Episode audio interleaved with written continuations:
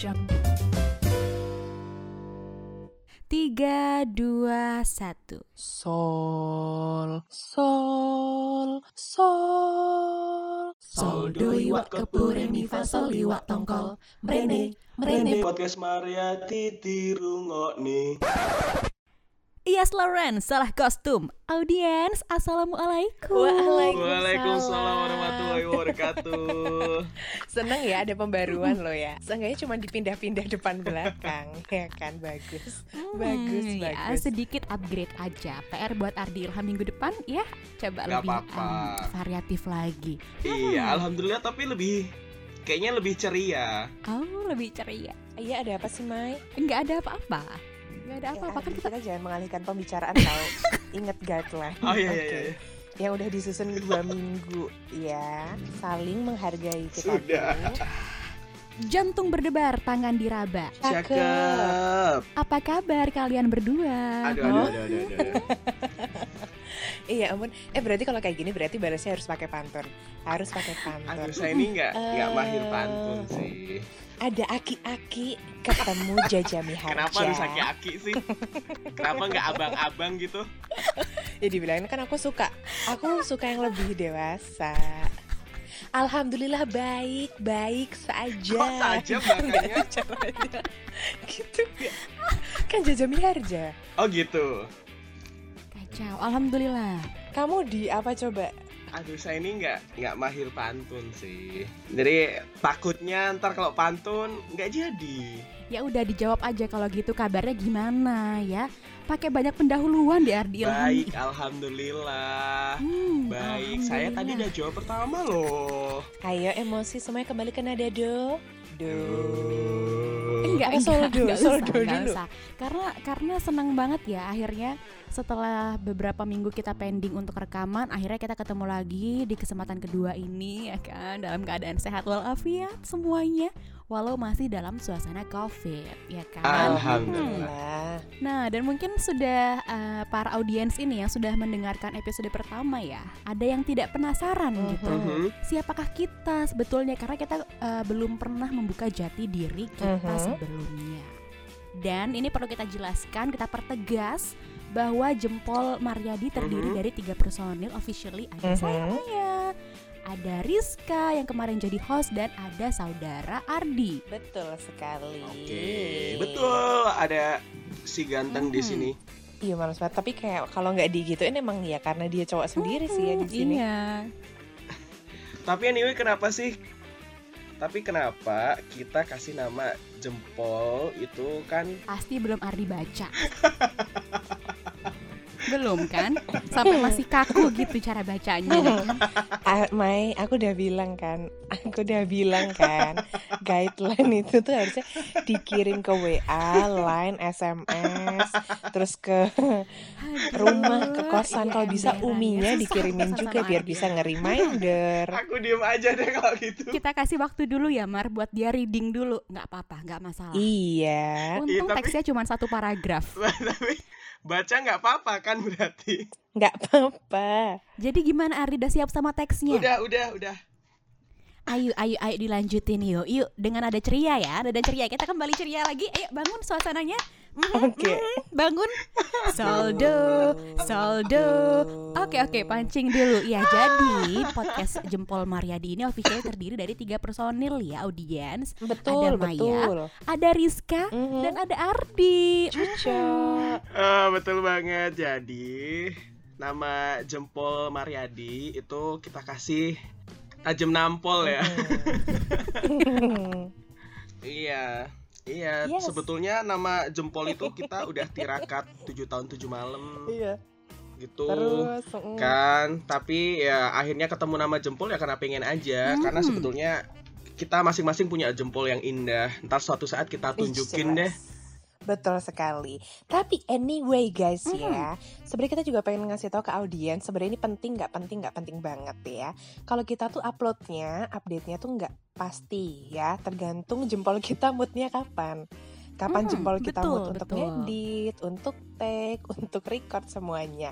Yang pasti kita gak berani janjong sis, alias gak berani janji ya. Karena ya kita bukan tipikal orang yang suka mengumbar janji terus nanti ujung-ujungnya gak ditepatin. Jadi pokoknya kamu follow dulu aja deh gitu ya. Betul. Tapi ngomong-ngomong ya, ngomong-ngomong soal perjanjian duniawi gitu, pasti kita semua dan audiens juga sudah pernah ya yang namanya berjenjong alias berjanji ya kan? Pernah kan?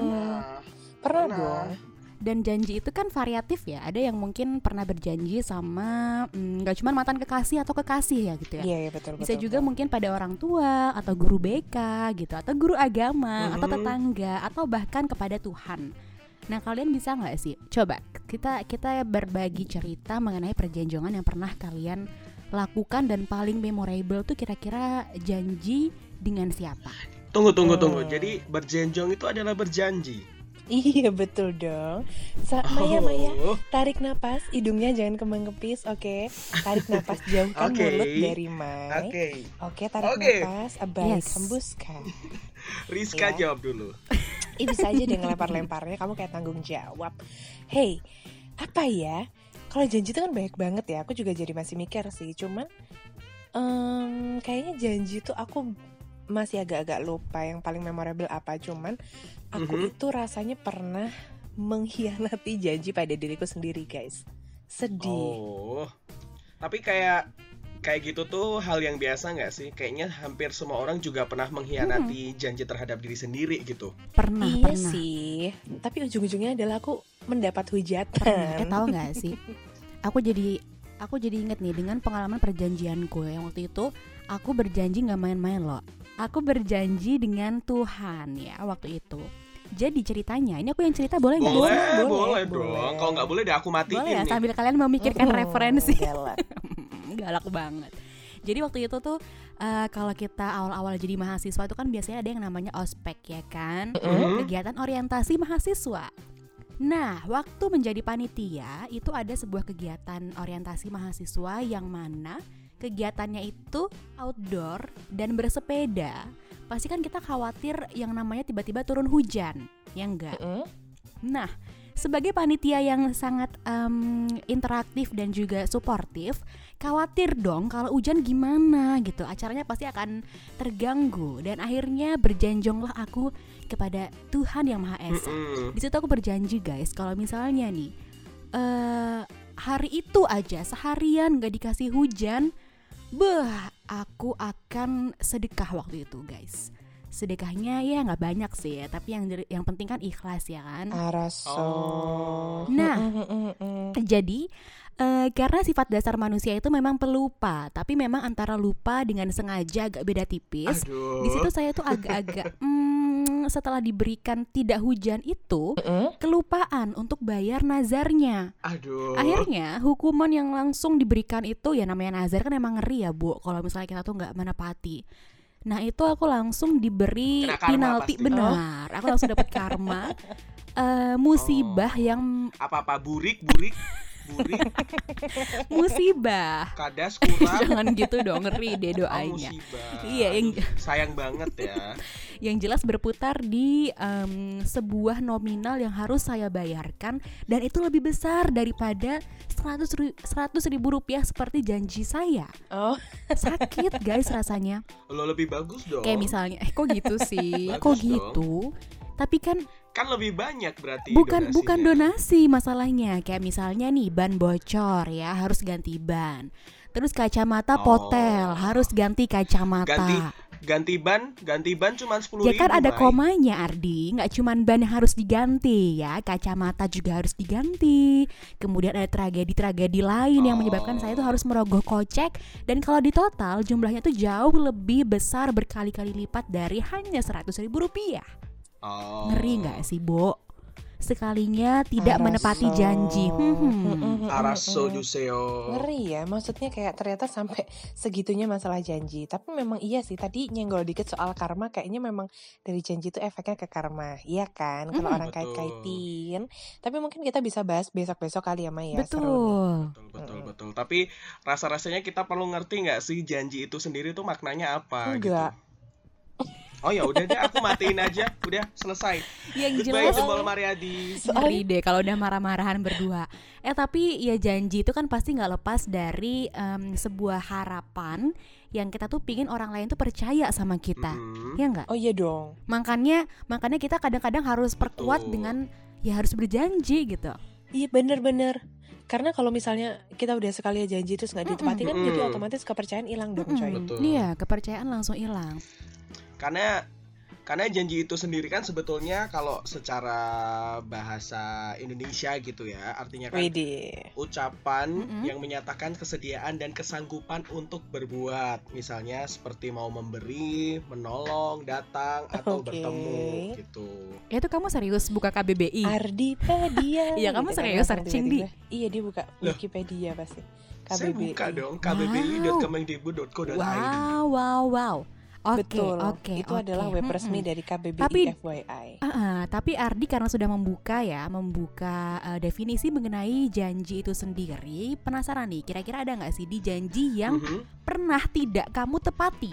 Janji ada sih. Nah kan. Banyak nggak sih? Kayaknya agak seru kalau apa tuh? Jangan lempar lagi ya, aku tabok kamu lempar. Saya agak tertekan ketika ada yang ngomong banyak nggak sih janji yang nggak ditepatin seakan-akan saya ini. Iya. Ya begitulah. Sebenarnya ya. dipaksa ngaku sebenarnya. Janji yang tidak ditepatin banyak juga sih sebetulnya banyak. Apa aja? Ini sekalian pengakuan dosa loh. Ini tuh kayak ibarat malam puncak dari orientasi mahasiswa tuh ini adalah pos 3 ya, pos pengakuan dosa. Silakan Ardi dosanya.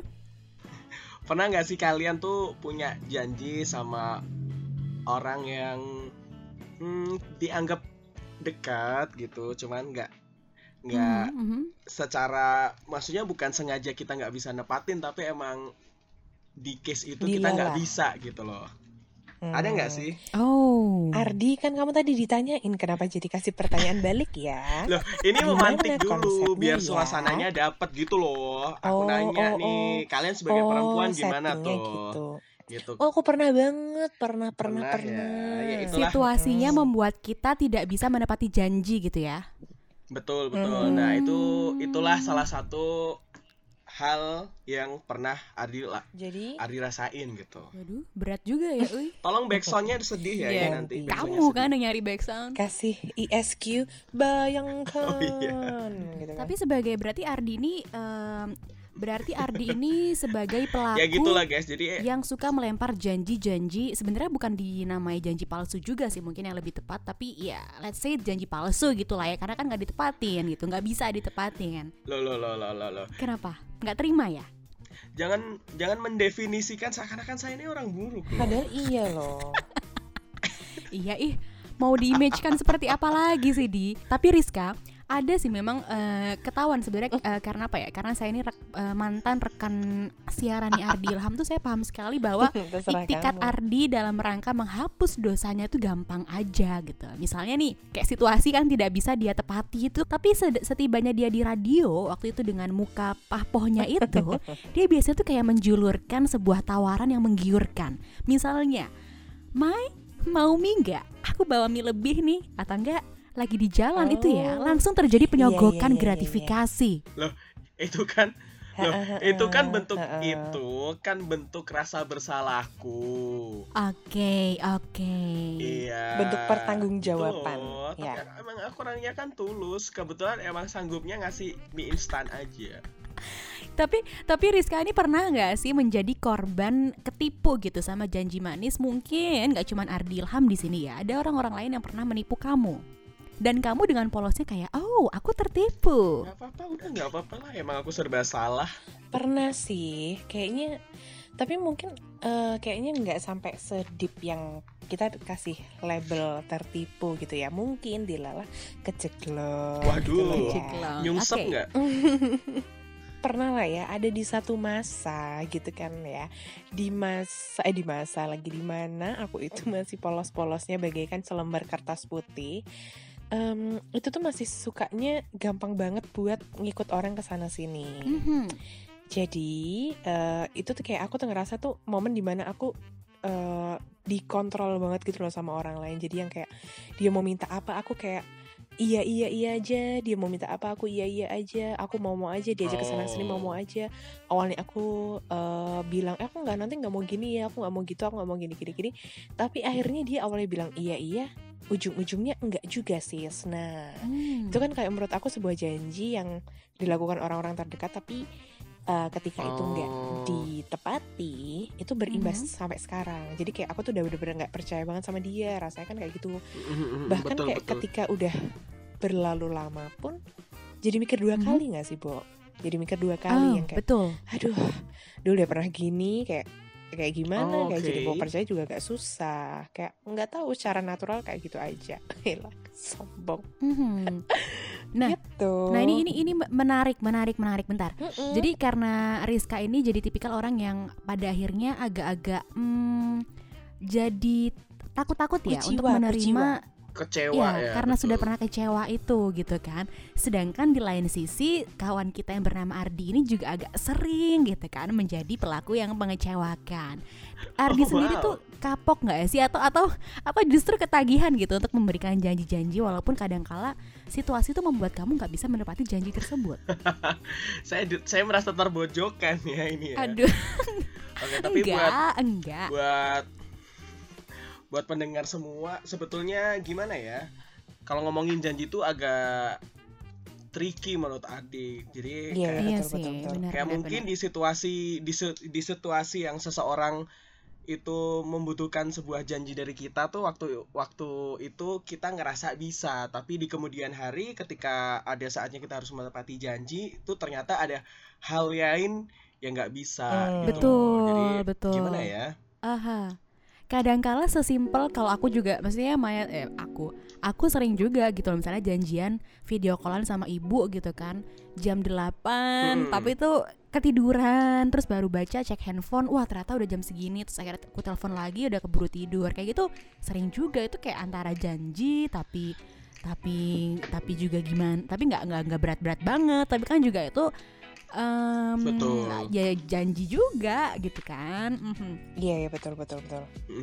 Tapi kan pada akhirnya kayak gitu tuh tetap harus ada rasa saling mengerti satu sama lain. Ketika memang janji yang nggak bisa ditepatin karena suatu kondisi yang mendesak, itu kan harusnya yang dikasih janji sih bisa lebih toleransi gitu ya. Dan tentu yang punya janji juga harus punya rasa bersalah, entah harus ditebus di lain waktu atau ada hal lain yang bisa dibicarakan jadi lebih baik ke depannya gitu. Benar. Tapi kalau dari Mariska sendiri, Rizka. Sebagai tadi dari sisi yang merasa janjinya tidak ditepatin gitu ya. Itu kan kamu jadi sampai sekarang kan jadi istilahnya jadi kayak membekas gitu ya, mau jadi sulit percaya sama orang itu. Percaya nggak sih sama namanya kekuatan waktu itu bisa menyembuhkan segala hal? Kekuatan doa. Kenapa jadi kayak judul sinetron begini ya? Kekuatan doa, ya. Ya Allah, jadi kayak studi kasusnya punya aku ya sis ya. Nggak apa-apa. Soalnya topiknya menarik. Iya. Sebenarnya aku nggak kepikiran dengan kalimat itu sih, maksudnya kayak waktu akan menyembuhkan atau yang seperti apalah kayak gitu. Cuman memang berkaitan, karena kayak berkaitannya adalah all by process nggak sih, yang itu kejadian udah bertahun-tahun lalu yang lalu. Hitung aja ya tahunnya tadi ngomong berapa kali, terus dimundurin deh. Nah terus nggak ada yang bohong. Nah udah kejadian bertahun-tahun lalu tuh kayak bener-bener jujur sampai sekarang masih kepikiran, yang kayak jadi masih aduh, bahasa Belandanya adalah kagol banget gitu. Betul. Loh ya. Tapi memang seiring perjalanan itu juga jadi kayak ngerasa dan kayak ketemu jawabannya sendiri. Mungkin sebenarnya efek saking kita tuh deket banget, kita punya hubungan yang saking deket itu, mungkin dia jadi sedikit menyepelekan yang namanya janji. Jadi mungkin dia mikir yang kayak ya udahlah, dia temanku sendiri, dia juga paham kok kalau misalnya aku kayak gini pasti gini. Padahal nyatanya nggak selalu paham kalau nggak diobrolin ya kan. Betul jadi, banget. Nah gitu. Berarti pada akhirnya ini tetap butuh proses pendewasaan juga ya, baik dari si pengumbar janji, iya, baik bener. Yang dikhianati janjinya juga gitu ya. Mm-hmm. Iya, karena kalau menurutku waktu akan mengobati itu enggak. Kalau menurut aku pribadi sih kayaknya aku kurang setuju ya. Cuman memang waktu akan memberikan proses untuk pemahaman itu juga gitu loh. Jadi memang yang awalnya aku yang kayak aduh parah banget sih dia gak ngerti, padahal aku udah ngeluangin waktu, aku udah nge-cancel janji ini itu. Terus taunya pas waktu hari H dia ngecewain gitu kan. Itu bikin jadi kepikiran sampai waktu-waktu selanjutnya. Tapi makin kesini juga ternyata aku pernah tuh ternyata akhirnya mengalami sendiri, dimana yang kayak mungkin tanpa sengaja menyepelekan teman-temanku, yang kayak aku ngerasa teman-temanku paham banget gitu kan ya. Jadi kayak aku ngerasa nggak apa-apa, dia kayaknya juga pasti ngertiin aku, padahal belum tentu gitu loh. Kita nggak tahu apa yang udah dikorbanin kan sebelumnya. Betul, gitu betul. Ngomongin tentang betul, dikorbanin ya, aku tuh jadi sebenarnya ini satu hal yang menarik, jangan sampai karena kita sering menjadi korban, ibaratnya ya dalam tanda kutip tertipu gitulah dengan janji manis, kita justru jadi pelaku yang juga pada akhirnya bukan, antara pelaku dan juga gimana ya, kita jadi punya karakter ya. Misalnya nih kita kan sering ketipu, misalnya kayak on time waktu gitu ya, pada akhirnya kita jadi pelaku juga yang nggak on time sama waktu, akhirnya kayak gitu. Betul, itu justru betul. yang bahaya seperti itu sih kadang-kadang kan, korban yang pada akhirnya jadi pelaku gitu ya. Jadi sebenarnya baik itu perempuan maupun laki-laki dalam memaknai janji dan maksudnya memaknai janji itu seberapa kita paham bahwa janji itu punya nilai value yang besar gitu loh, nggak bisa disembarang lontarkan. Walaupun memang ada beberapa occasion kita nggak akan tahu di masa depan kita bisa nggak sih sebenarnya 100% memenuhi janji kita apa enggak. Cuman kan setidaknya ya itu tadi, kita sama-sama paham bahwa ya kalau udah berjanji sebaiknya ditepati, sebaiknya itu lebih ke 99,9% gitu ya. Ya kan, setuju cewek cowok semuanya. Betul. Dan kembali lagi memang dalam satu sama lain saling berjanji pun harus ada yang namanya saling memahami, komunikasi dan toleransi. Memang kadangkala ada beberapa occasion yang menyebabkan kita benar-benar bukan keinginan kita untuk melanggar, tapi kita nggak bisa gitu loh memenuhi janji tersebut. Lebih tepatnya mungkin dikomunikasikan aja, apalagi ketika orang yang kita berikan janji itu masih orang terdekat gitu ya. Ya mungkin pada akhirnya kita semuanya ya, baik Maya, Rizka, Ardi sendiri dan juga pendengar semua mungkin lebih hati-hati terhadap membuat janji.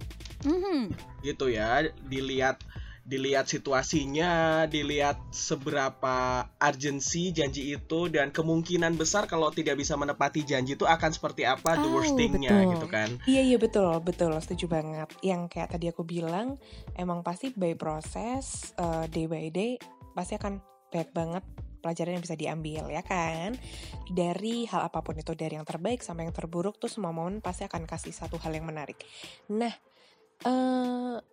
jadi kayak sampai sekarang pun aku jadi memikirkan kalau misalnya mau bikin janji, sebisa mungkin itu tuh kayak membayangkan dulu gitu loh. Kayak kalau dibayangin aku tuh kayak bisa gak ya ngebayangin yang kayak buat ngerjain itu. Misalnya nih dia ada orang bikin janji sama aku, kamu nanti ini ya kalau misalnya udah sampai misalnya target tertentu kamu gini ya kayak gitu. Terus aku akan membayangkan dulu nih kayak kira-kira aku bisa gak ya. Kalau misalnya aku gak ngebayangin aja aku gak bisa, kayaknya aku gak bisa ngelakuin deh kayak gitu. Gak ngerti ya tipikal yang pesimis atau gimana, tapi kayak aku selalu bikin tolak ukurnya gitu sih. Kayak kalau dari bayangin aja tuh kayak aku udah gak yakin, kayaknya mending aku gak usah ngeiyain deh. Setuju. Jadi menghindari ya. Iya betul, dua pihak atau mungkin pihak banyak yang akan merugi. Tapi kalian tahu gak Jenjong apa yang diharapkan oleh semua orang? Aduh aku seneng banget nih Di, ayo coba kita tebak dengan excited dong. Kayaknya dia udah mempersiapkan jawaban terbaik nih. Aku tahu. Apa? Aku tahu. Aduh susah banget. Jenjong karir. Oh, wow.